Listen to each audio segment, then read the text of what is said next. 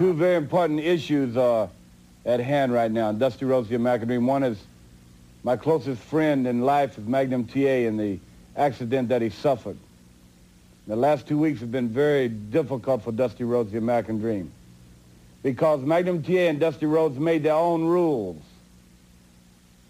We love fast cars and fast times, and that's the way we lived on the end of that lightning bolt that crashes through this vast earth of ours.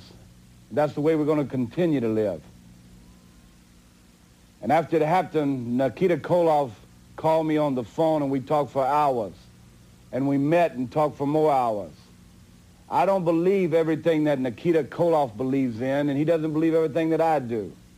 But living in this country gives you that right to be free, to have freedom of speech, to have freedom of choice, to have freedom to do and be what you want to be. And me never being one to go by the rules of the book, I have a lot of bad feelings about a lot of bad things and some stuff undone. The four horsemen undone. Whether you like my choice or not is not really important to Dusty Rhodes, the American dream. The respect you have maybe of this country of ours brought, as they're saying, these two superpowers together and didn't always agree on everything, but at least had a common bond of what you wanted out of life, then it'd be better. And I have a new partner. And that's Nikita Koloff. And Nikita Koloff, I know one thing about, is the greatest Russian athlete in the world. Nikki? Spasibo, Dusty. You know, I am proud Russian, and I am superior athlete. And I go to Japan and defeat many, many opponents. Well, last week I come back to America, and I hear about Magnum TA. And I call you, Dusty. I call you because many times I meet Magnum TA in the ring, and many times we had a hard fight, and I learned to respect him. Well, now Nikita has cause. Many times Magnum TA say for him, he has no rule. And many times Nikita say for me, there is no law. Kremlin, Uncle Ivan, nobody tell Nikita what to do. And now you have to remember, I, Nikita Koloff, am greatest Russian athlete to ever walk this earth.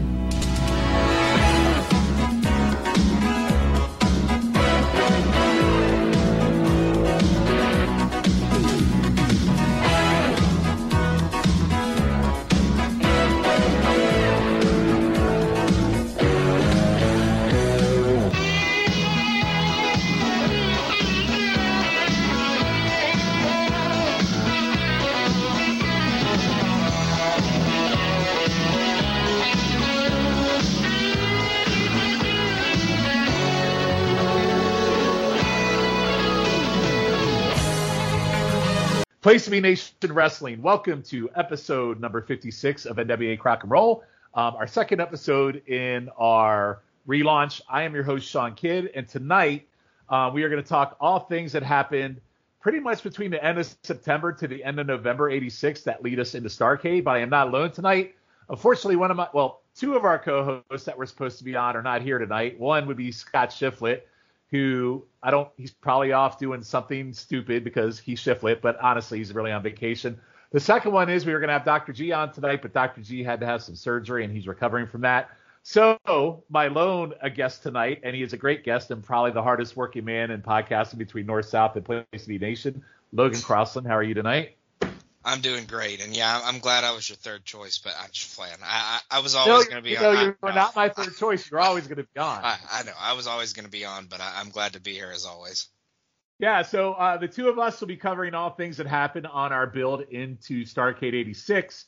Uh, the way we have it kind of framed up tonight is I'm going to talk about the topic um, and a few it kind of leads into. Uh, we have some great we have not so great. Uh, I can confirm for me and Logan that probably the single worst thing we've ever watched in the history of podcasting we talked about tonight. Which oh no, it's the history of ever. It's, it's not it's not just in podcasting. It's the worst thing I've ever seen. It, it might be the history. Uh, you, you might be correct, but there's also some real good stuff, and including the Magnum TA accident, which we'll talk about a little bit. But uh, before we jump into it, one thing I want to do is talk about as we go into this podcast. Currently, who are the title holders um, that hold all the titles? Last episode, every single title change except for one Logan that I did not bring up on our last episode.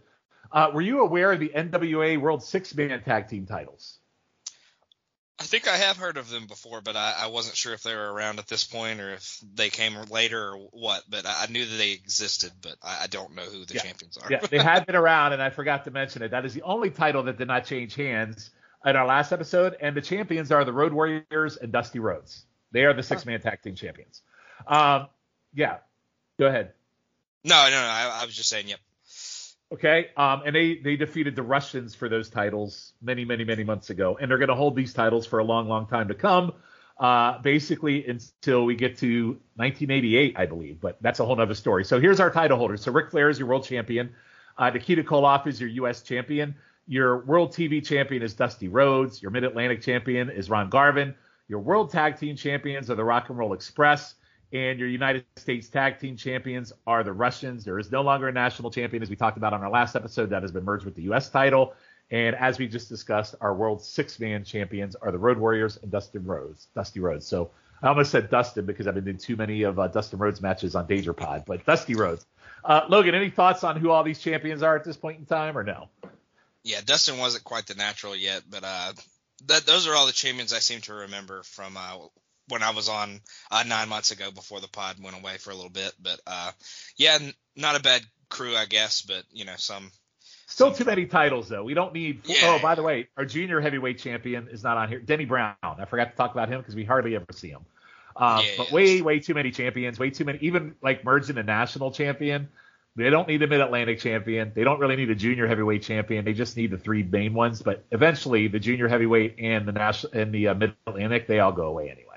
So Yeah, yeah. uh, Well, the, the thing was is that like they had the main titles for the NWA, and then they had all the different territory titles. So the, there was just way too much, uh, way too many belts going on. But um, yeah, I, I think when you have two tag team champions, it's uh, pretty rough going. So Yep. So and and again, when we get to, we get to Starrcade '86, we'll talk about another title, uh, the Central States title. So we'll get to that in our next episode. But yeah, way too many titles, a lot of it territory driven. But um, '87, um, as we get into 1987, a lot of that goes away, and we just stick right to Crockett Country and the NWA. So those are your champions now. So we're gonna jump right into it. We're gonna talk about some of the matches that are building to it. Our first topic of conversation.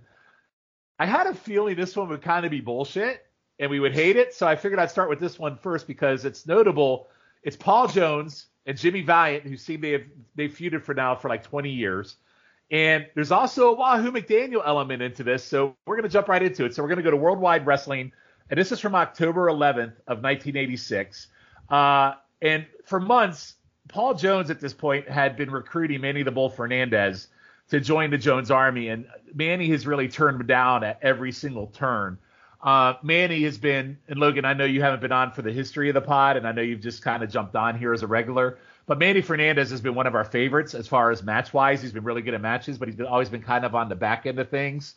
Um, so it's about time they do something with it. So here's what happens. So Jones um, comes out and does an interview segment, and he is here with Manny Fernandez and Logan, our first appearance of Ravishing Rick Rude. Did you know Ravishing Rick Rude was in Crockett at this point in time or no?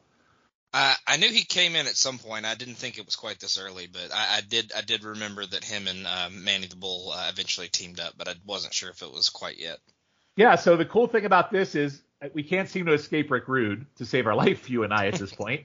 Uh, but we'll also we'll also get to see his journey is like if he's any better here than he is in what we've been watching on Danger Pod, which uh, free plug is now over as the time this uh, airs. So please go back and listen to that on North South. We have finished that. Um, that really uh, highly prestigious, um, I would say five star podcast, Logan. One hundred percent. Yeah, yeah, yeah. Five star, if not seven stars on the Meltzer scale. Yeah, it's not seven stars. Uh, but anyway, so yeah, our first appearance of Rick Rude and Manny's here. So, and the other thing is, did you know this? That Rick Rude is just fresh off to being World Class Championship Wrestling's World Heavyweight Champion. Did you know that? I did not know that, so that that is news to me. But that's that's not surprising. I feel like at this point, uh, in the promo that he cuts that you're kind of alluding to.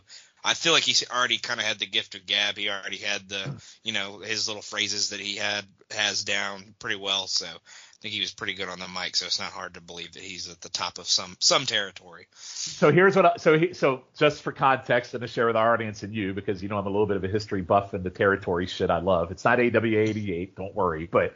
Um, so basically, World Class had a title called the Americas title when they were part of the NWA in the territory at, at some point, Fritz von Erich, because Fritz is a kind of a penis, decided to segregate himself, and he turned the Americas title into the World Class Championship Wrestling World Title.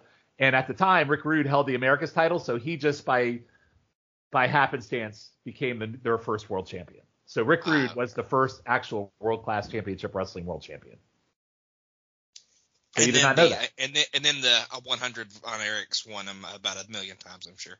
Well, they did, but here's the other thing you did not know. Do you want to know who one of Rick Rude's uh, first uh, feuds was with in World Class Championship Wrestling? Who was that? The Dingo Warrior, who ultimately oh, wow. became his biggest feud in WWF, the Ultimate Warrior. So Rude and Ultimate Warrior feuded in World Class. So um, at wow. this point, they had already feuded, believe it or not. So That's just awesome. a little bit of a history lesson. But now Rick Rude's here. So we go to a tape, and uh, Paul Jones brings in the suitcase full of money, and Manny um, looks at it, thinks about it, uh, and he picks it up, looks at the cash, shakes Jones' hand, and then Valiant's really stupid and protests. He grabs Manny and like, hey, what the fuck you doing? And then gets clocked with the suitcase and beat up by Jones' army. Then we come back live to Jones, who creepily admires Rude's six pack. Uh, and then he mentions that he wants the TV title from Dusty. And then Rude cuts a promo on how fine he is. And then Manny says money is everything, says Valiant is a loser, and money talks. Um, so any thoughts on this Manny turn? I, for me, I know it's very much needed for Manny, and I think I like it. I don't like it that he's with Jones or involved in the Valiant bullshit. Uh, but any thoughts on this and how stupid Jimmy Valiant is? Yeah, I mean, if he's at the point as a face where he's teaming with Jimmy Valiant, he needs something. Uh, he needs something else to happen. So I, I, think a heel turn was probably the best move here. I think it was pretty well done. Uh, I, I made the note that with what Valiant looks like with his hair and beard in this segment, no one has ever deserved to be turned on harder than him uh, in this very moment. So I, I loved it because he just absolutely jaw jacked him with the uh, with the uh, briefcase. So uh, I think it was definitely probably well needed, and it's uh, probably a good direction for Manny to head. Yeah, I immediately became a Manny Fernandez fan even more after he turned on Valiant yeah, Absolutely. All right, so then we go to a week later. We're going to World Championship Wrestling. So this kind of sets up that we start to see the setup of what's going to happen at Starrcade at this point. So then we go to World Championship Wrestling. Uh, this is on uh, October 18th, uh, 1986. Uh, and this involves Wahoo, uh, Rick Rude, Manny, and all the uh, players here. So Jones comes out for an interview with Bull and Rude. He calls Valiant an idiot. Rude says he and Bull will be at Starrcade, and then Manny starts to talk about Wahoo, starts to talk about Valiant, but Wahoo comes out um, Wahoo is in Manny's face and says Jones is no good. Rude comes around the desk and then Wahoo chops the fuck out of him. So technically Wahoo started it. He starts choking Jones and then Manny attacks. All three attack Wahoo. And then Manny does a flying burrito from the second rope while Rude holds him. And by the way, yes, Manny Fernandez's finisher was called the flying burrito. Um, 1986 Crockett, not so PC. Um, and then in the end, so Wahoo gets beat up. TA and Garvin come in and make the save. So now you got Rick Rude being involved. Now you got Wahoo involved in this. Uh, you got Rick Rude involved with Wahoo. You got Manny involved with Valiant. You got all these players that are coming in like these two quick segments. So any thought on Wahoo coming in and getting his ass beat now? Yeah, Wahoo's chop to Rude was devastating. It made the loudest pop uh, of of all the chops that I've ever heard. It it's the only the thing Wahoo does good anymore is his chop. absolutely, but it was good to see him kind of get uh, wrecked up by these uh, by this new uh, group. Um, and, and yeah, I thought it was a really well done segment. Yeah, I heard. I, I think Schiavone says calls it the burrito, and I was like, somehow that's more offensive now that he's a heel. Uh, it's pretty offensive otherwise, but um, uh, but yeah, I, I, definitely heard that for sure. But um, yeah, good little beat down on Wahoo. Obviously, Garvin and TA come to make the save, but um, yeah, good good way to set up this new little crew. Yeah, I like how like in just a span of a week they've set up like Manny is his heel. They've set up Rude and they've set him up interfacing with Valiant and Wahoo, who even though they're old school and they suck, are still considered like fan favorites, right? So I like how they set it up. Like they did it really fast in a matter of seven days, which is really good. Um, 100%. All right. so our next segment, and by the way, we have a long way to like. There's so many segments that involve all these people. This Jimmy Valiant video we're going to talk about next is the thing I mentioned at the top of the pod. It might be the worst thing we've ever watched in our life. So we're going to start to build the Starrcade here. Jim, uh, so Jim Crockett comes out and he introduces a video that's going to set up our first match at Sign for Starrcade. Uh, so we go we go to this video of Wino Jimmy Valiant on the street in like an alleyway, and there's beer cans everywhere, and there's like this really bad harmonica music playing. I don't know if this was piped in peacock music, but I don't think it was based on what happens. So you can't even hear Valiant talk because the music's so loud. And then they show the the history of Paul Jones cutting Valiant's hair. Like Valiant and Paul Jones have been feuding now for 20 fucking years. Um, and during the and during the bash, uh, Valiant got his hair cut because he lost the match to Jones. So now here we are again. So uh, then Valiant talks about Bull turning on him. Uh, Jones has scarred his soul, and he and Valiant says he has nothing more to offer. Then he thanks his peoples for support, not people, Logan, his peoples for support. Um, so then he pulls out a harmonica and he starts playing, fake playing the harmonica. You know he's not really playing it. You can tell he's faking it, right?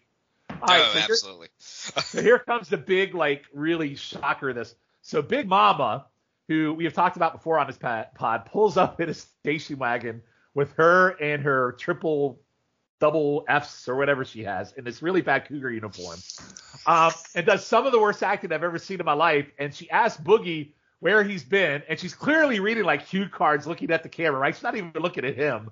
She's looking at the camera. Uh, she tells Jimmy he could beat Jones and to prove it, she will put her hair on the line for Boogie at Starrcade.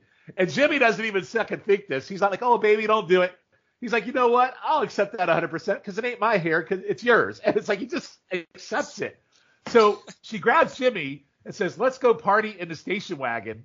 And then so and so Paul comes out and he accepts the challenge. But the thing that was great about this, Paul Jones makes a boo joke and says something about Mama losing all her hair and she'll fall forward because she has nothing to hold it up. And I died laughing at that. But uh, this video was probably one of the single worst things I've ever seen in wrestling. So here's what it did. It has now set up. It has now set up basically the first match of Starrcade, which is Valiant versus Paul Jones.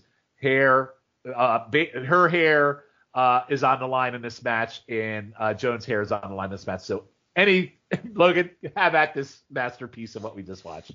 Just the, the most abysmal piece of shit I think I've ever seen in my life. Uh, it was bad enough when it was just Valiant, because like you said, the music was like great value, bad to the bone on the on a harmonica or something so like that. So bad. Um, so you couldn't even hear him. He was just oh, you know, he was gro- groveling and whatever. Uh, he was saying stuff, but it just you couldn't understand a damn thing he said because the music was so loud. And then she comes in and, like you said, she's obviously reading off of some kind of prompter or cue cards or something like that because she never even looks at him. She looks like a absolute streetwalker, prostitute.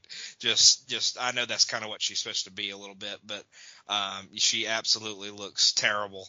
Um, and yeah, she kind of puts her hair on the line, and uh, Valiant doesn't think twice about it. He's just like, "Oh yeah, that, we can do that. That's fine. It's not my hair. Cool." And then yep. yeah, so and then Jones just accepts it. Uh, says uh, Raging Bull will be in uh, ringside with him during the match. So uh, should be interesting, but uh, probably not going to be a five star classic or anything like that. Yeah, yeah. This first match doesn't get me excited for Starrcade by any stretch, because I don't need to see Paul Jones and uh, Jimmy Valiant wrestle yet again. But it's never ending. All right, so that leads. Okay, so this will lead to kind of the last segment for the kind of like this topic. So we go to a six man tag team match that night. It's a Kansas Jayhawks who we haven't watched what we talked about on our last episode. They were in the final of the U.S. Tag Team Tournament. They lost to the Koloffs. Uh, I'm sorry, to uh, Ivan and Crusher Khrushchev. So, um, and then they have Brad Armstrong, uh, who becomes kind of a staple in Crockett after this. And they're taking on Rick Rude and the other epitome of face who is so bad, Baron von Raschke and uh, Pez Whatley. And this is actually uh, Baron's face turn. So they fit a lot of this to the week because Baron's part of, you know, Jones's army.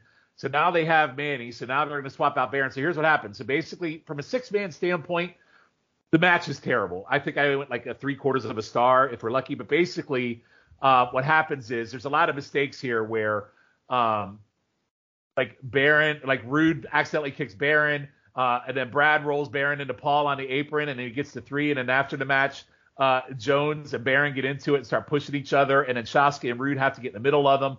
But then, you know, Paul attacks Baron from behind, and then Paul gets the claw to his head, and then the rest of the army beat up Baron until Wahoo comes out and makes a save and chops everyone, and then he gets beat down, and then Armstrong and the Jayhawks decide to come out and make the save. So Baron is now a face, and now what we have set up now basically is we have three Starrcade matches set up out of these segments we just talked about. You got Valiant versus Jones. You got Rude versus Wahoo that's going to have a strap match coming out of this in Starrcade. And then you get Baron von Raschke who's going to team up with Hector Guerrero to face Shaska Whatley and the Barbarian. So we have three matches at Starrcade that have been set up in all these segments. So um, what would you like to add on top of this match besides I really hope you thought it was terrible like I did? Baron's yeah. awful. My, my rating was exactly word for word whatever. I said I put whatever in my little rating spot. So how bad uh, is Baron von Raschke? Like he's uh, so he's, bad. He's awful. He's like uh, emaciated George the Animal Steele. So um, that, that's what he always looks like to me. Um, a couple, just a couple of notes from the match. Brad Armstrong seems to be one of those guys that as uh, looks the exact same his entire career. He never changes. He always has the long curly mullet. Uh, always looks super young. But he's um, really good in ring too. The problem is he has no personality, and if he had ever gotten a personality, he could have been something good because he's really good in ring. Um, was Teddy Long the referee in this match? He was indeed.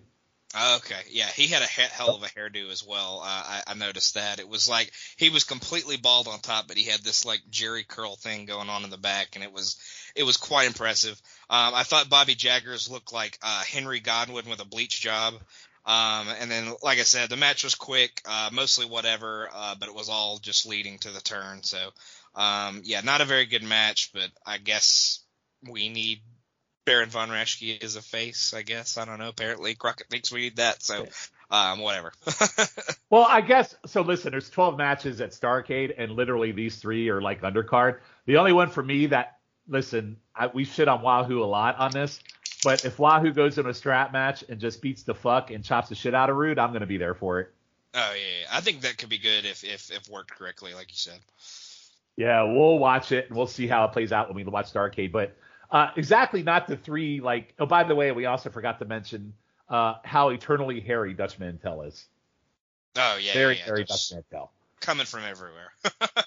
yes, absolutely. So, anyways, that's topic one. So you got three of your matches set up for Starrcade coming out of that. So now we're going to go to topic two, which is one I'm a little more excited for, and I think you are too. So it's the Rock and Roll Express and the Andersons. And when we were talking about the Great American Bash before we we bailed and came back nine months later, we had watched a banger of a tag team match with them, and they had seemed to really set up a feud. I think we went four stars on that match. It was during the bash, um, but it was really really good, and it continues here. So, um, like I said, these two teams wrestled several times over the summer, um, and a feud intensifies now because part of that is the Rock and Roll Express now are the World Tag Team Champions, and this leads into Starrcade. So we're going to go to October 11th, um, and that's worldwide as well. And we want to bring up that Robert Gibson has been injured by the Horsemen at this point. So Ricky Morton comes out and challenges one of the Andersons to a match, and the one that accepts is Ole Anderson. And um, I am the eternal Ole Anderson's a miserable prick, and I think Ole Anderson for me, I love Arn, but I like Ole when he's in the ring because he just looks miserable and looks like he just wants to kick your ass and beat you up, and that's one of my reasons why I like Ole. So anyway, we go to the match. Arn's at ringside. Ricky has nobody, like we said. Uh, uh, Gibson's uh, hurt. Uh, Ole goes right after the ribs. Morton tries to fight back as a crowd chants rock and roll. Uh, Morton then goes over on Ole and starts working his ribs. Um, then Ole, you know, being Ole, goes right after the nose and the face that was injured during the series with um, Flair, where Morton had a broken nose. So pretty smart.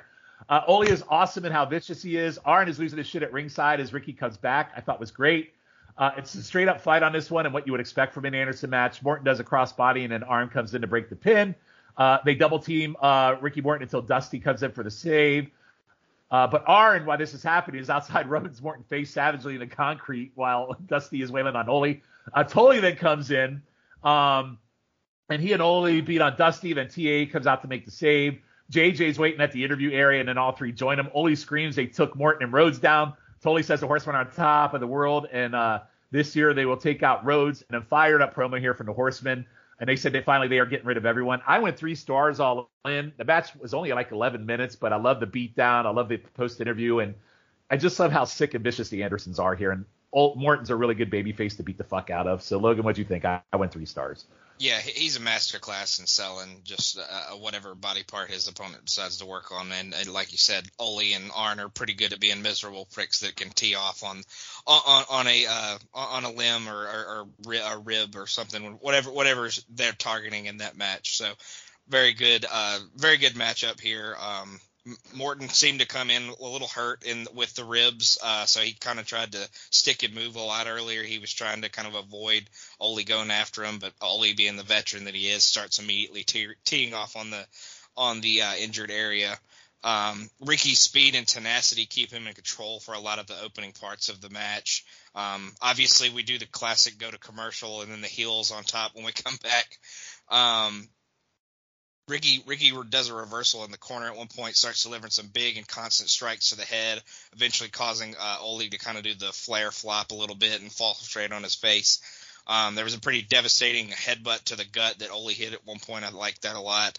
Um, Morton uses every bit of energy he has left, which isn't much, uh, but the ribs are really starting to hurt him. He's really starting to sell it. Uh, I made a note of the classic uh, nose work that you m- mentioned uh, in the closing minutes of the match. The last like two or three minutes were just nonstop. Uh, Morton has Ole dead, dead to rights at the end, uh, but obviously Arn jumps in for the DQ. But yeah, three stars. I, I went the same as you and thought it was really well done. Yeah, you know, it's interesting. You go back and watch this coming fresh off a Danger Pod and thinking what they could have done with the Alliance, and then you watch something like this and you just shake your head at how disappointed you are that they didn't do that. You know, this is so good.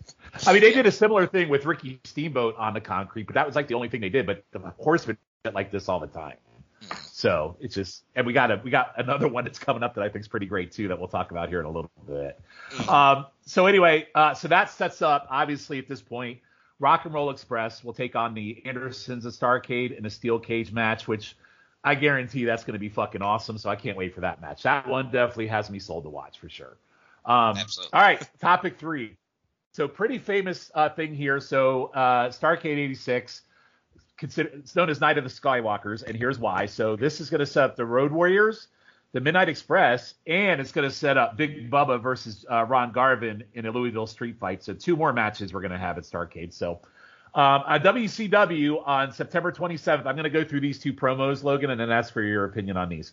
Oh, yeah. So 9 927 WCW, uh, the Midnight Express um, attack the Road Warriors. So the Road Warriors are wrestling. Cornette walks out and hits Ellering with a racket to the head. Then Hawk goes outside after Condrey. Inside the ring, Cornette clobbers Animal with the racket. Bobby uh, does the top rope knee to the back of Animal's head. That looked fantastic. And then Jim cuts a great promo on Paul and the Road Warriors about being cowards, not being unbeatable, and running home to their slummy Chicago streets and being purse snatchers. So that was really good. then uh, about a month later, um, the Warriors come out, and they've been gone for a month. It's pretty famous promo here. The Warriors come out to Iron Man. They are saying they are ready for the Midnight Express. Paul is holding the pumpkin. Uh, the Midnight Express can't seem to get away from pumpkins, Logan. Just FYI based on, you know, Bobby Eaton especially. But anyway, Paul's holding a pumpkin saying Midnight Express was able to do what no one else could do, and they put the Road Warriors out. Hawk shows the scaffolds around the building that they are near and brags on construction workers who risk their lives every day. Animal says we are calling this match Night of the Skywalkers. Said they've been out a month and they climb the scaffold to the Iron Man. And then for the scaffold says, here's what the Midnight Express have to look forward to. They grab they grab pumpkins with the Express's name on them and throw the pumpkins to the ground in slow mo with Iron Man playing. And as we end this whole segment, the pumpkins explode on the ground, which I thought was really good. So this is a really famous video that set it up. Um, so Logan, what did you think of back to back that uh, set up the scaffold match? And then we have one more thing to talk about for the scaffold match, which is pretty funny. But what did you think of these two? I don't think 1986 video was quite ready for slow mo because it was like super duper duper slow. Oh, it's like VCR. It's like VCR. And, speed, and right? like the yeah. and like the picture couldn't catch up with the pumpkin as it was falling at certain points. Uh, but it, it was just funny. But uh, yeah, I made the same note. I said I wonder if Bobby felt triggered due to his love of pumpkins during that uh, segment uh, as a callback to so much danger. Um, but yeah, back to the uh, attack. Uh, I thought the shot with the racket on Ellering was brutal. Um, Hawk beats Condrey's ass pretty well outside the ring, but Eaton and Cornette are both both teaming up on Animal, and they I love that knee drop. That knee drop to the back of the head was awesome. Yeah, absolutely. Yeah, that was devastating. Hit him right in the head and neck. It was it looked pretty brutal. Um, but yeah, I thought it was a hell of a promo by Cornette. Uh, somehow he wasn't racist or sexist at all, uh, which is a, a really big shock because that's really hard for him. Um, the in, the workout video for the Road Warriors is absolutely insane. They look jacked and just oiled to all, all the as big as big as they could be, probably as big as they ever were, um, muscle wise. Um, they obviously challenge them to a scaffold match. Um, we know how bad those can be from uh, our very first episode of Chicken Salad, uh, but maybe this one will live up to a little bit more of a of a higher expectation.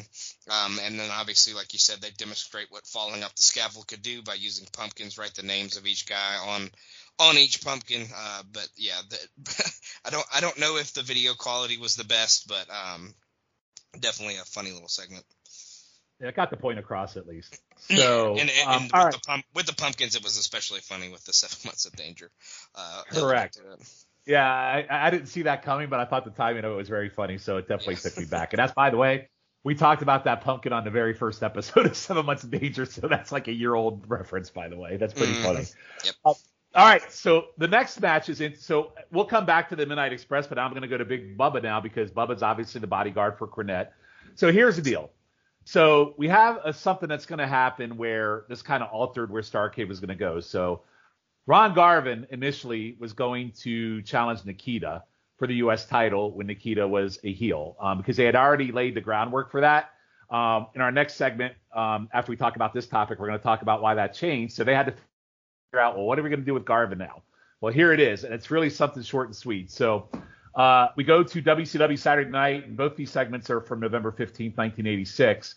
Um, Garvin wins a match, and then randomly Bubba comes out, and him and the Express attack him with a double rocket launcher, where the Midnight Express threw a rubber from the top, Bubba on the top rope onto Garvin. And basically, that just sets up the Louisville street fight with no context whatsoever. That one segment sets up this big freaking street fight between Bubba and Garvin. So anything you'd like to say? It was really quick on the fly because they had to do it. But if they had more build to it, it would have made a lot of sense. But any thought about this match? I do just think the match has potential to be really good because both these guys can go. So Yeah, I think it could be a good Hoss fest. Uh, and the attack from Bubba, he hits t- two uh, two pretty big splashes from the top rope, and he's a pretty big boy, so uh, those had to be pretty devastating feeling. And then somewhere in the promo that Cornette cuts after the attack, he says. Uh, Bubba is so tough that he brushes his teeth with a sandblaster and shaves with barbed wire. So, thought that was Yes. good line. Yeah, I mean, so again, not much to the build for this match, but I wanted to make sure it was thrown in here in the context around why they booked it so fast. So again, a match I look forward to seeing because I know, especially Ron Garvin, um, who's been a podcast favorite of mine, and he's one of my favorite freaking brawlers. And Bubba, we know long term as the boss man can go, so this should be interesting. But uh, Bob Bubba's only been wrestling less than a year now, so we'll see how that plays out. All right, so we're gonna go to our final segment of the Midnight Express scaffold build. So the Midnight Express, this is so great. So we go to this arena and it's at the arena. So clearly they have already done this match before. And I will tell you, the Midnight Express have done midnight. They they they are pros at scaffold matches because in Mid South, uh, them and the Rock and Roll Express did many of these, like in the 84, 85 range, Logan. So this is their first like thing, but they're bringing this to Crockett now. So we go to this empty arena. It has a scaffold above the ring. Uh, Cornette, Bubba, and the Midnight Express are in the ring, and um, and Jim immediately tells Bobby to quit whining about the scaffold match. Mama paid for this, and don't make me look stupid. I was dying laughing at this.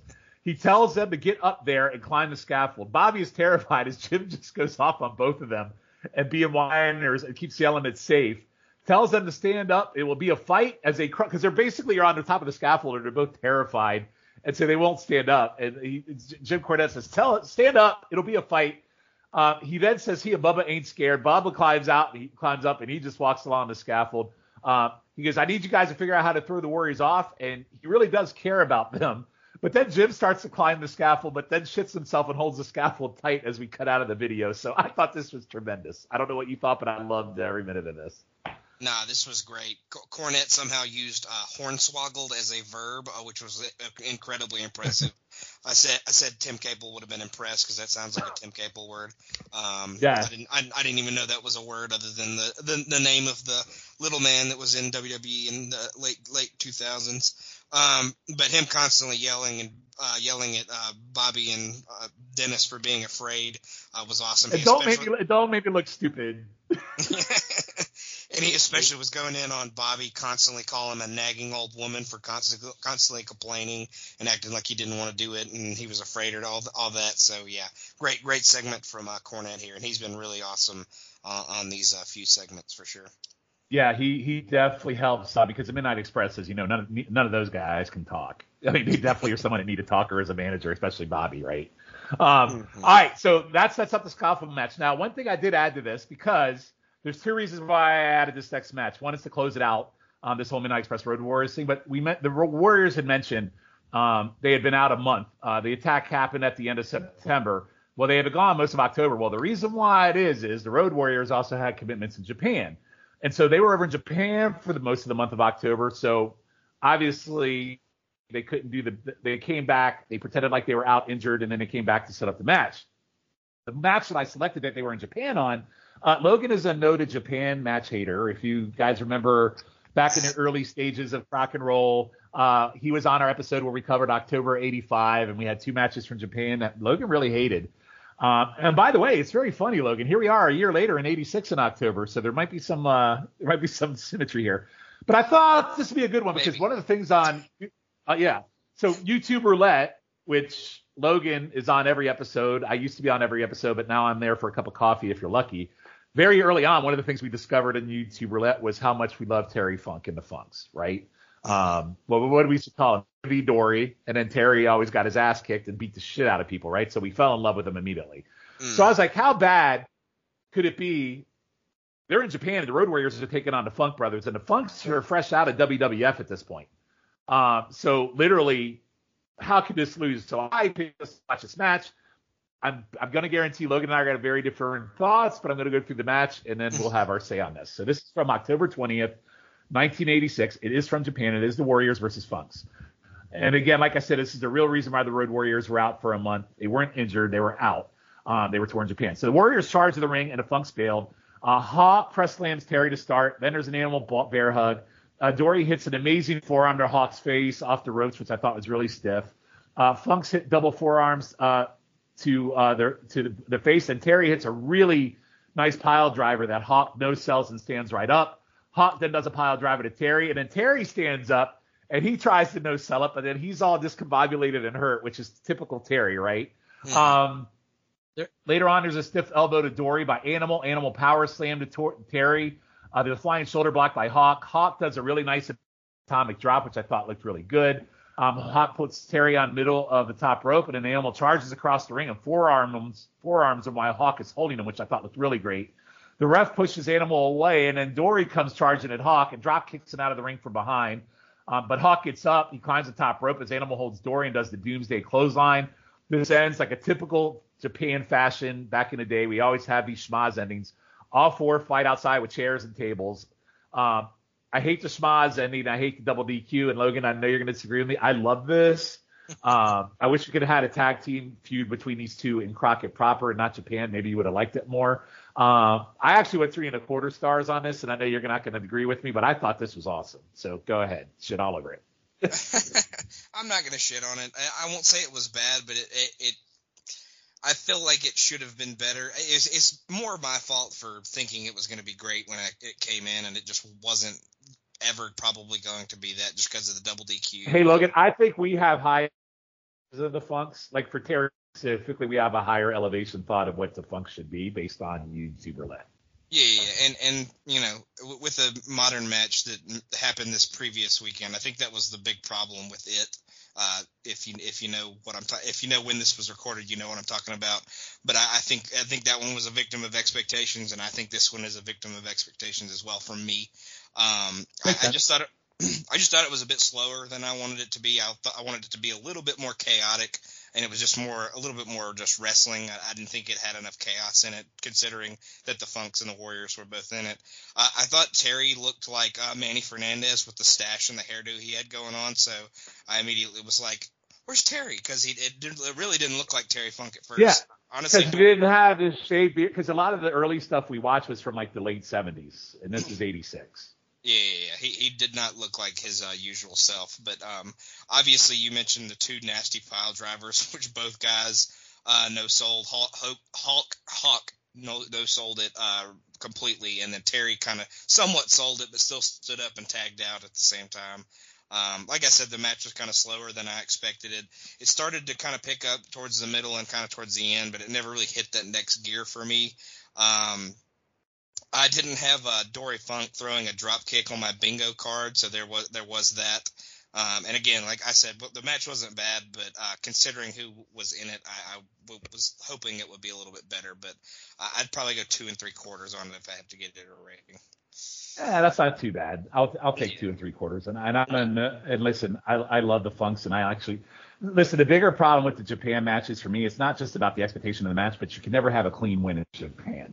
Mm-hmm. And that's part of the problem with the late 80s booking in Japan and why it's almost worthless to watch anything in Japan. But I was like, this the Funks and words just beat the fuck out of each other. And I think to an extent they did. But this match was 20 minutes, and to be fair to you, if they had just gone in and beat the fuck out of each other for 10 and maybe even 15, it probably would have been a lot better because there was a yeah. slow stuff in between. Yeah. Yeah, yeah. I but, think if it had been shorter, it probably would have been uh, a better off for sure. Yeah, but I'm still I was sticking with my three and a quarter. So uh, your two and three quarters is okay. All right, so now you? so You're now we set up those two matches. so well, this is more of our serious pod, Logan. This is oh, not. Okay. so let's yeah, this is more of the serious take one. Um, all right, so that so now we're gonna move to our next topic, and this sets up a whole whole chain of events going into Starrcade, and it's really our last discussion of the whole uh, show. But there's a lot in this. There are four you know, the timing on this part of the ring of this just aired recently. Um, on 1080, hospitalized Ashton Otello. Broken neck down. It was in put on life support. Um, he was returned to his home in Matthew, his home from North Carolina from a bar. Now, what's interesting is on the dark side, uh, on the dark side, they said he was returning from a, uh, a match that he had with Jimmy Garvin. Uh, here they said he was a, from a bar in Charlotte, so I'm not which is true, but had not been drinking and was driving 55 miles per hour in a 45 mile per hour zone. The roads were wet due to rain, setting out a feud with um, Jimmy Garvin at this point after he lost the U.S. title, uh, but he was slated to be Ric Flair's opponent at Starrcade. So um, a couple things here. One, you know, Magnum TA, we have on the history of this pod, we've really watched his evolution of how great he's been. They have really been like the whole Nikita feud was great um, transitioning kind of set up Magnum, but in between they were going to have a few with Jimmy Garvin the Flair. Um, and I really think Starrcade 86 was where Magnum was going to cement himself as their world champion. A lot of people saw of w, uh, NWA at that point.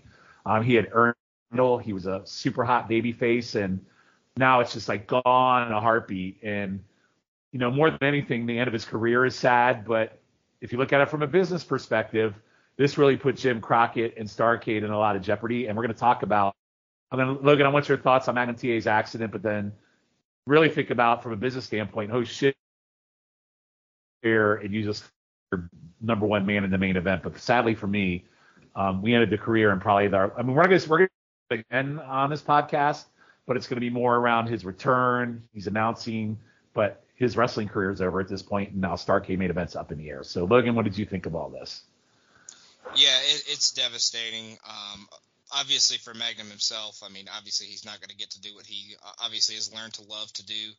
Um, I, I watched that Dark Side of the Ring as well. Just having it retold, it makes it even even sadder from a, a future perspective. I, will say at least he he lived. Um, obviously he couldn't wrestle anymore, but uh, I'd rather probably be alive than not get to do what I want to do uh, for the rest of my life. So uh, there is that positive to look at. Um, but yeah, from a business perspective, yeah, you just it, you know you're you've been building this guy. He's been great. He's been your U.S. champion. He's had all these great matches. Um, he's obviously headed for a big match with your top guy. Um, so yeah, from a business perspective, it's devastating as well. Um, and, and, you know, if you watch the Dark Side of the Ring, you know, uh, Crockett or whichever one of the Crockett's was on there, I think it was David. David. Um, David. Yeah. But yeah, he basically says this like this ruined them, and like they they never really financially recovered after this injury because uh, this was kind of the down downturn of, of business, and um, you know, that he was going to be their saving grace and he was going to be their their Hogan, uh, which is kind of Mm-hmm. what they were trying to go for. So, um, yeah, just absolutely devastating for the company and for for TA himself. Um, but it, it's it's one of the probably greatest what ifs because he could have been a huge star. Um, he may have eventually gone to WWF uh, if he had stayed able to wrestle. Might have stayed in NWA, WCW for all those years, but um, we'll never know, I guess. Well, there was even a famous wrestling cover. I can't remember what magazine it was back in the day. I mean, obviously, I collected the wrestling magazines, and they had a like a cover of Hogan versus TA, like facing each other on the cover, and the what if factor of that.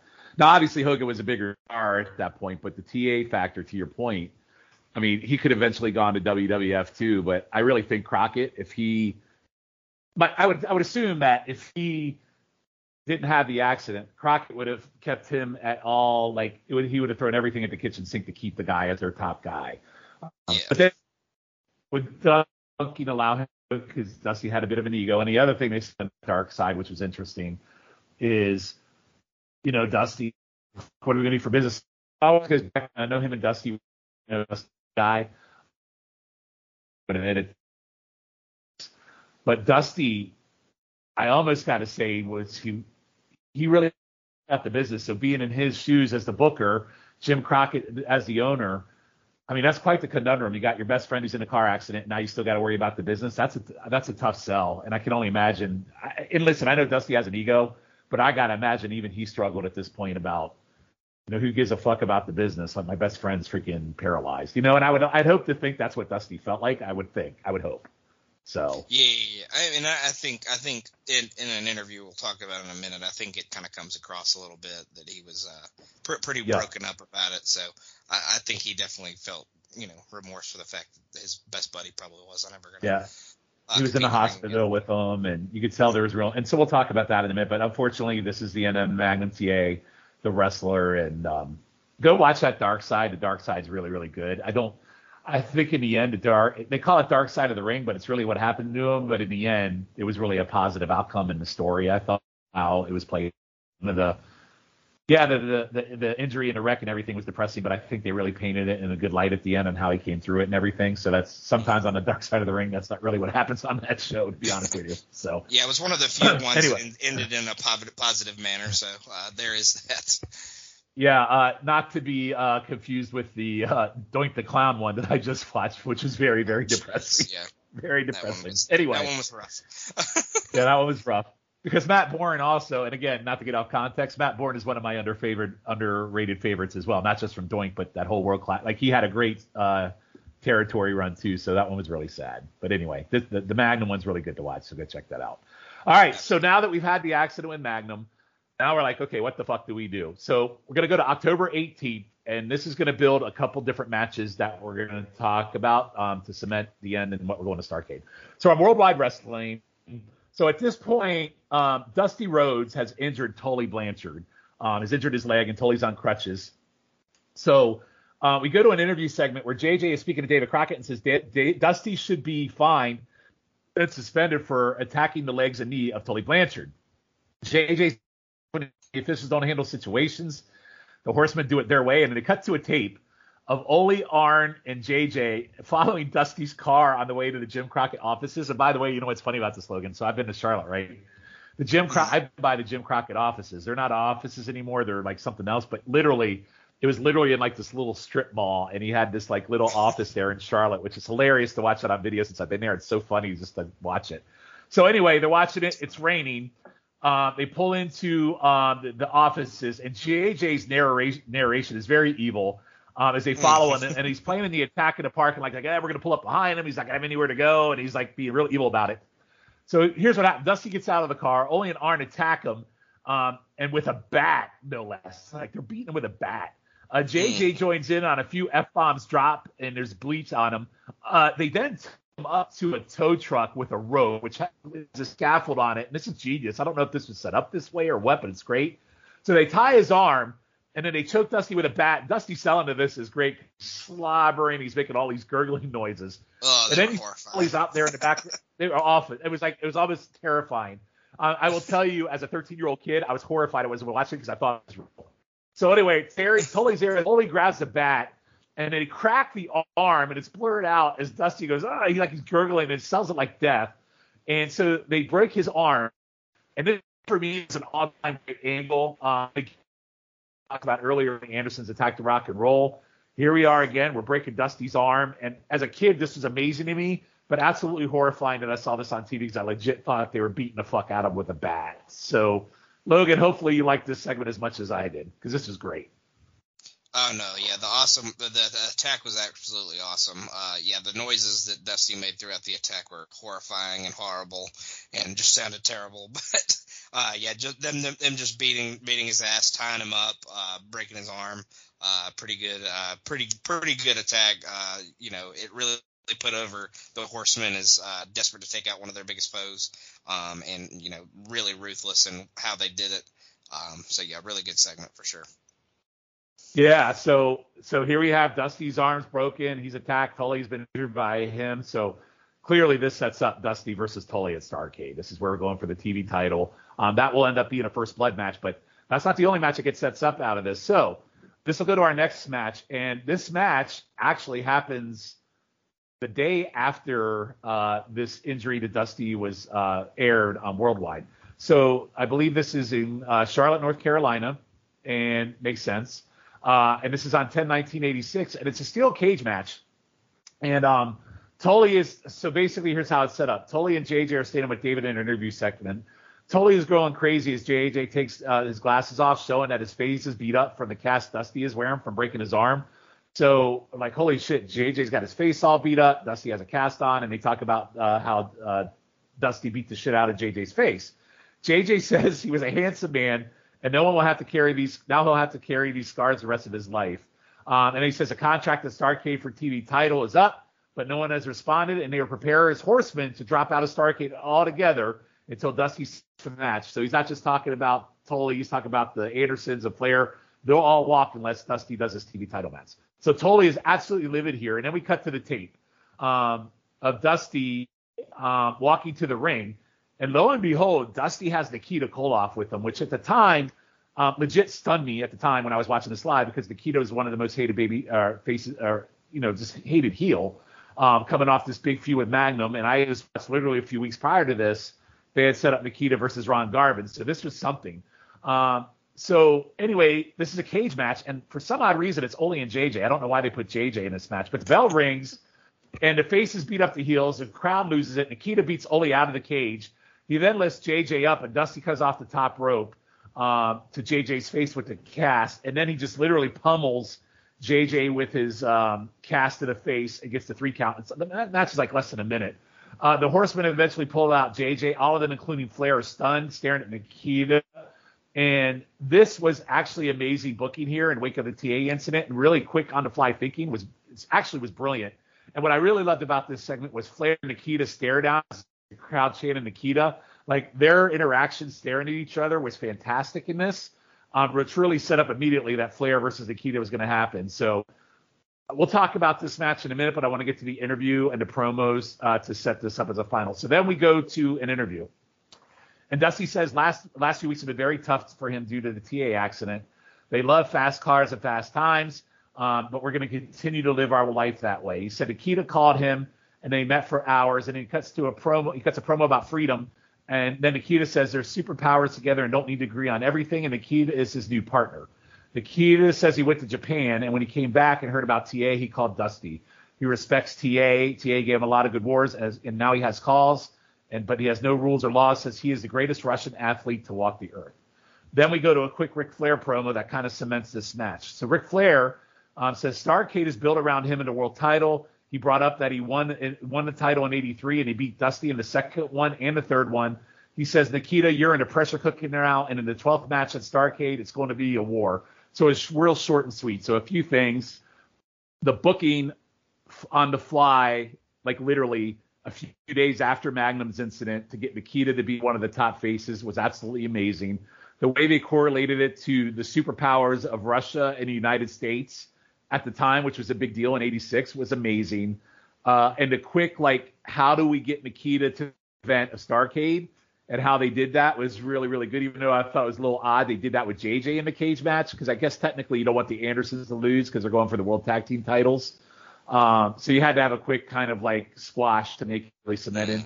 Um, Logan, I thought this booking on the fly was absolutely amazing, and they did the best they could with what they had. So, what did you think about everything we just talked about? Yeah, given the circumstances, this is probably the best best thing you could have done. Uh, if you had to hotshot somebody, this is probably the best way to do it. I think they put I think they put uh, JJ in there so uh, Dusty and Nikita could beat the shit out of him, which is what they did. Uh, they absolutely. Oh my god, that was so sad. They destroyed him. yeah, yeah, yeah, absolutely bludgeoned him. The fans are going absolutely ballistic, just going crazy. Um, it, it's just, I mean, I don't know how much of that is doctored or if that's like truly how loud it was, but they were going absolutely nuts uh, uh, and during that segment, so that was awesome.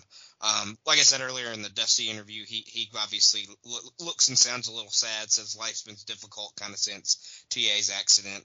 Uh, talks about uh, having long conversations with uh, Nikita and how they both have a common respect for Magnum TA. Uh, you know, obviously Dusty and him are friends, and then Nikita and TA had been uh, enemies and opponents, and he gained a huge respect for him after the best of seven. So um, they talk a lot about that. Um, obviously, Nikita does the, you know, he mumbles and you can't really understand half of what he I says. Greatest Russian athlete and they're yeah. yeah, I heard greatest Russian athlete in there or something, but yeah, that, that was pretty much all I understood. But and yeah, Flair's promo wasn't, you know, one of his super bombastic, over the top ones. It was pretty basic, just kind of saying Nikita wasn't on his level. Um, but he better bring his working shoes uh, uh for the 12th match at uh, Starrcade because they're going to have a main event match and they're going to go for the world title against each other. So, um, yeah, very very good uh, beat down of JJ and uh, good good interview with Dusty and Nikita to kind of set up their partnership. And yeah, Flair, you know, even his bad promos are still really good. So, um, yeah. Hmm.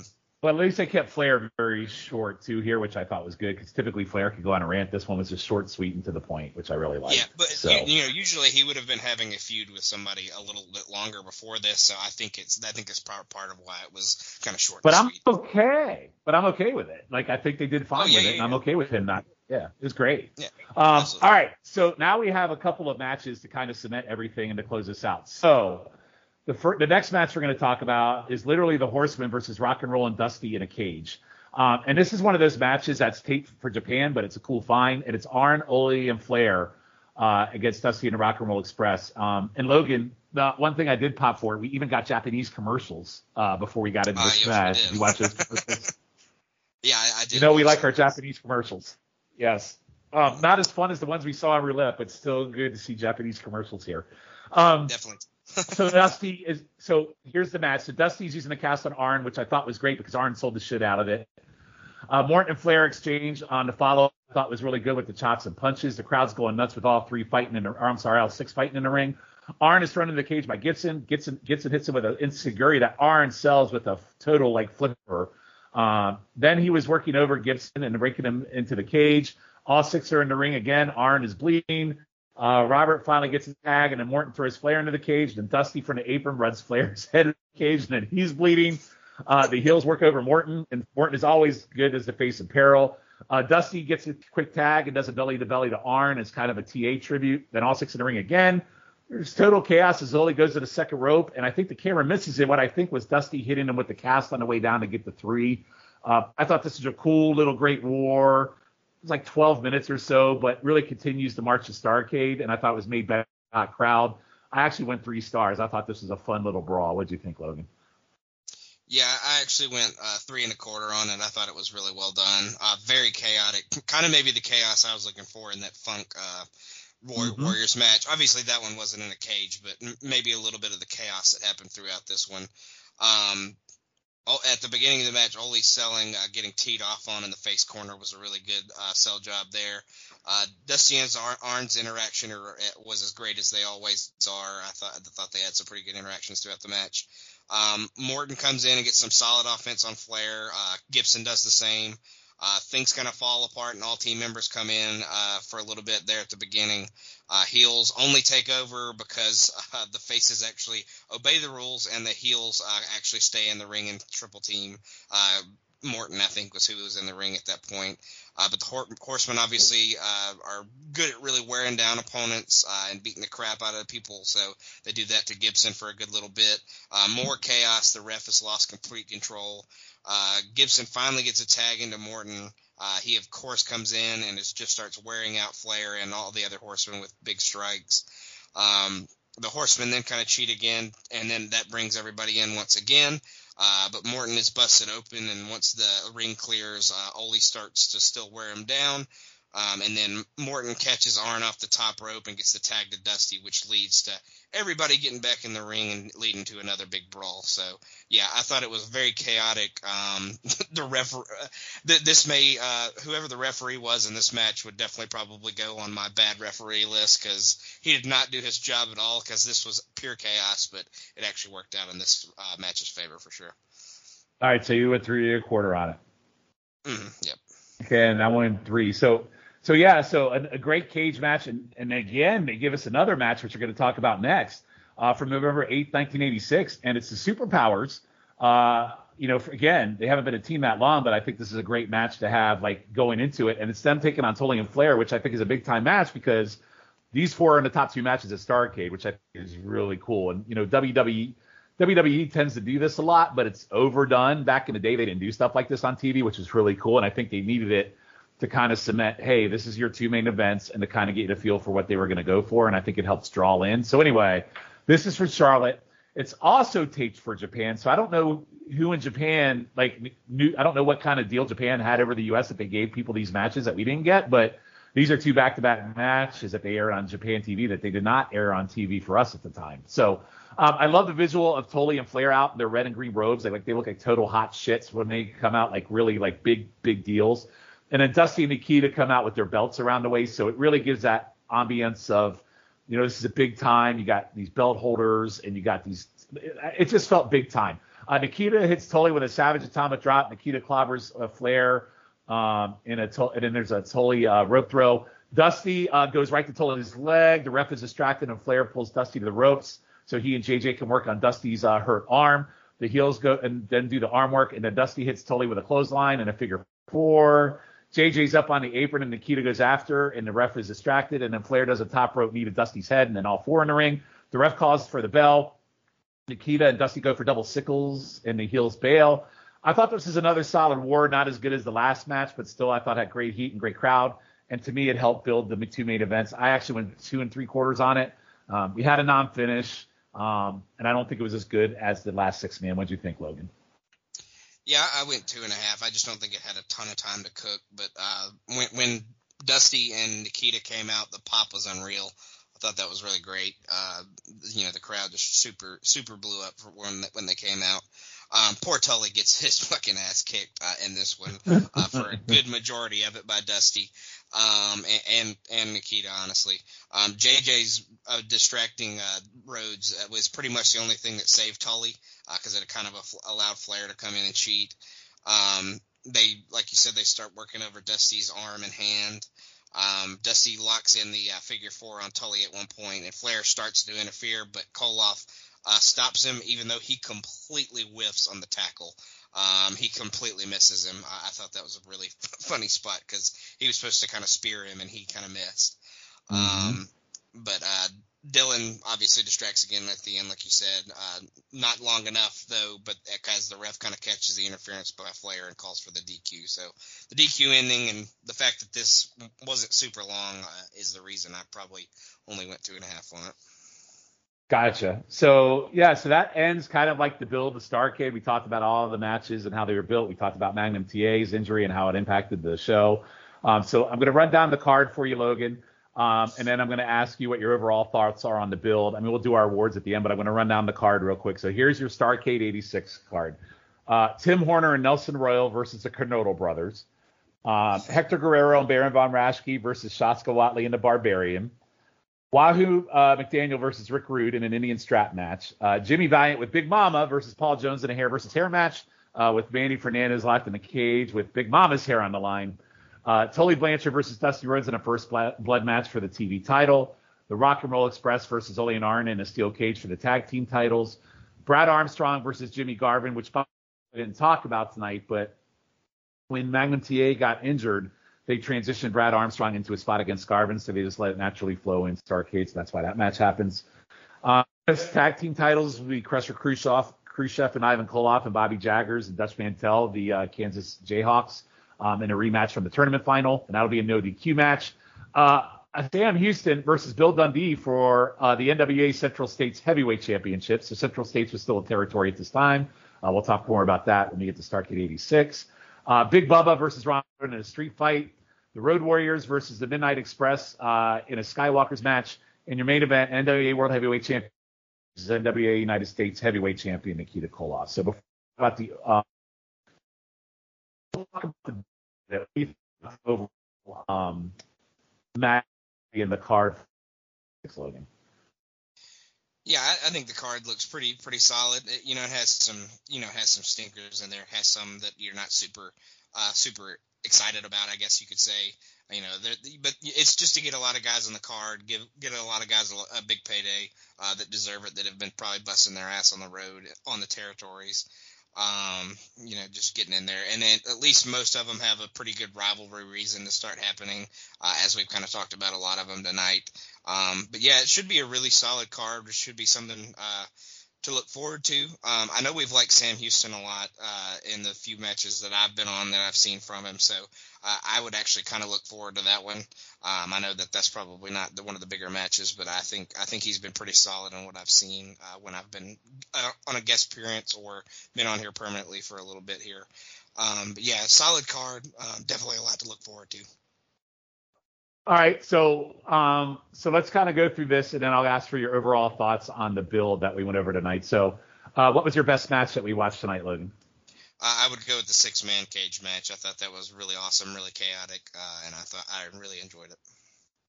See, I went with Funks versus Warriors, so I, I could see I could make it. Listen, I, I'm I don't disagree with you on the cage match.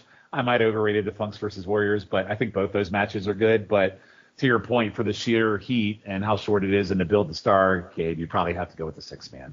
Uh, worst match, I mean, there's no doubt about it. I mean, it was the Baron von Raschke match, which we hardly even talked about. It was more of an angle to get a face for something that wasn't needed. Yeah, was say, if you count that, that yeah, that's definitely the worst worst match that we watched for sure. Yeah, I'm, unfortunately, I am counting it because I hate Baron von Raschke, so we're going to count it. Um, yeah, you don't, you don't right. give it to Tully and Flair just because that happened to be the worst best match. yeah, absolutely. And okay, so finally, your overall thoughts. So we went through the build to the main matches tonight. So for me, on the overall build, I think the two singles main events they built really well between Dusty and Tully and Nikita and Flair. Um, I thought the scaffold match they, thing they built was really good. I think the Andersons versus Rock and Roll build was good. Um, shit, I even think the Jones Army stuff, as much as I don't want to really see any of those matches, I think they did a pretty solid job of even building those. And um, unfortunately, Ron Garvin and Bubba, the build's not great because they didn't have a. They really had to build that one quick to get Garvin on the card. Um, mm-hmm. I feel bad for Garvin because he was going to get a U.S. title shot and then he got stuck with Big Bubba. And then, you know, I feel like in the, in the end of all this, Garvin's the one that really lost out more than anything because you know, he lost his spot in the big title match, but at the end of the day, Dusty, I think, made the right decision. So I thought the build to Starrcade 86, like literally from end of September to getting to the actual event, I thought they did a pretty solid job with the build. What do you think? Yeah, I mean, but Garvin gets a world world title run out of it eventually, so you can't feel too bad for him. yeah, my opinion is he got that too late. He should have got it in '85, but that's neither here nor there. yeah, we know we all know that you're a little bit more of a Garvin mark than most, most other people. Yeah, I got a, I got a little bit of a Garvin boner. I know. Yeah. I mean, but other than the horrendous uh, Garvin video, uh, or not Garvin video, uh, uh fucking Valiant. The Valiant video. Yeah, other than yeah, the Valiant, Valiant video. video. yeah, everything I thought other than that was great, uh, and that was minuscule in the grand scheme of things. But yeah, the Jones Army uh, gaining Manny Fernandez is a good good thing. The attacks that they had in that. Uh, the Rock and Roll Express and Andersons, like I, I, can't imagine a world where they have a bad match. It may not be the greatest of all time or anything like that uh, every night, but I can't imagine them having a bad match at all because uh, they're both great. Um, yeah, you you the scaffold stuff with the uh, Midnight Express was awesome and hilarious with uh, Cornette and all that, and then the Pumpkins with the Road Warriors. Uh, Wild Goofy was uh, still still really effective and good. Uh, and then uh, yeah, the, all the stuff with uh, Nikita and Dusty and Tully and all that were it was all great. So uh, really, really strong build. Uh, and now we'll just see if the card holds up and delivers. Yeah, so we'll definitely cover Starrcade. Uh, me, you, and Schiff uh, is the plan. So we'll cover Starrcade 86. But um, Logan, so that kind of ends uh, episode number uh, 56 here. So um, I appreciate you joining. I know it was just the two of us, but I think uh, we covered off all our bases to be ready for Starrcade 86. So before we go, anything you'd like to plug? Um, yes, uh, on the uh, Place to Be Nation wrestling feed, we have uh, YouTube roulette with it. We've mentioned uh, before in this pod earlier tonight. Um, chicken salad and starflation. I do that with uh, Ben and Callum. Uh, chicken salad's looking at the worst pay per views. Starflation is looking at the best matches according to Dave Meltzer um, and kind of re-rating them based on his new seven star scale. And then uh, who's next is the NXT pod that I do with Andy. We've kind of been on a little bit of a break lately, but we're going to record an episode as soon as we can with vacations and uh, just responsibilities in life kind of interfering a little bit. And then on uh, on the uh, North South connection, I got Talking Ducks, and then uh, we also kind of mentioned this a little bit, or that may have been on our pre-pod talk, but uh, linking up Luchas is uh, headed to you right after the uh, last episode of Seven Months of Danger drops. So that's what I got. All right, and as for me, obviously uh, this one um, appearances on pretty much all of the ones that Logan brought up, if I can. Um, I do plan on. I mean, Highway. I think I'm trying to become a little bit more regular on that one at this point. So um, I know it is, as of this recording, we got one coming up. Uh, hopefully, I'll be on with you. Um, and then to link it up, Lucha, I'm really, I'm actually really excited. By the by the way, before I get to that, uh, the Seven Months of Danger podcast on North South, we have completed that as of this time. This comes out. We did 23 episodes covering the entire run of the Dangerous Alliance. Probably one of the most, probably not what you would expect. Um, we covered a lot, but probably one of the most funniest, entertaining, batshit it just it just turned into something that none of us expected, and we had a really good time mm. doing it. And it's very funny, but I do think in the grand scheme of things, we do a really, really great job of covering the alliance run, regardless of some of the chicanery we do. I think we did an amazing job with it, um, and I'm really, really proud of that podcast. Really, really proud. Um, so go listen to that on North South. The whole thing is over there. Um, if you have not heard that pod, give it give it a good run. It's a great listen. Uh, the Leak It Up Lucha, I'm really I so I've never watched Lucha Underground. And you know, Lou Logan had brought up, hey, you know, after Danger ends, I would like to do a Lucha pod. I said sure, and I had never seen Lucha Underground. Um, I will save my comments because I have already watched the episodes that we're going to watch for the first episode. Um, definitely unexpected, definitely unexpected, and I will stop at that, Logan. So I look forward to that run on that pod. I think it's going to be a lot of fun. I think it'll be good. Absolutely, yeah. Really looking forward to that one. Uh, I, I I was kind of worried about you. I'm a little worried about uh, Jacob Williams, who will also be joining us. Um, uh, may, maybe Jake, Jacob will be four stars on first. that's just that's gonna be like the Impact Pod, four star Kazarian needs to be like four star Chavo or something. I don't know. yeah, yeah, yeah. Um, but yeah, y'all were the two I was worried about. So the fact that you're somewhat in already, I, I think I think I'm consider that a win. So yeah. Whether I like it or not, I'm definitely in. But I'll you'll have to listen to the first episode to find out where I where I fall out. So mm-hmm. right. But it's definitely going to be a fun. I think it's going to be fun to do no matter what. Especially for me, it's something I've never watched. I've watched, you know me, I watch a shitload of wrestling. It's one thing I've never watched, so I look forward to watching that for sure. Mm-hmm. Um, all right, so with that, that concludes our episode. Um, not sure when uh, Starrcade 86 will drop. As you know, uh, with this return that we're doing with Crock and Roll, uh, we record and we drop as we can, so we have no set schedule. But uh, we thank you for joining us tonight, and uh, we will see and talk to you all on our next episode. And again, Logan, thanks for joining. And good night, everybody.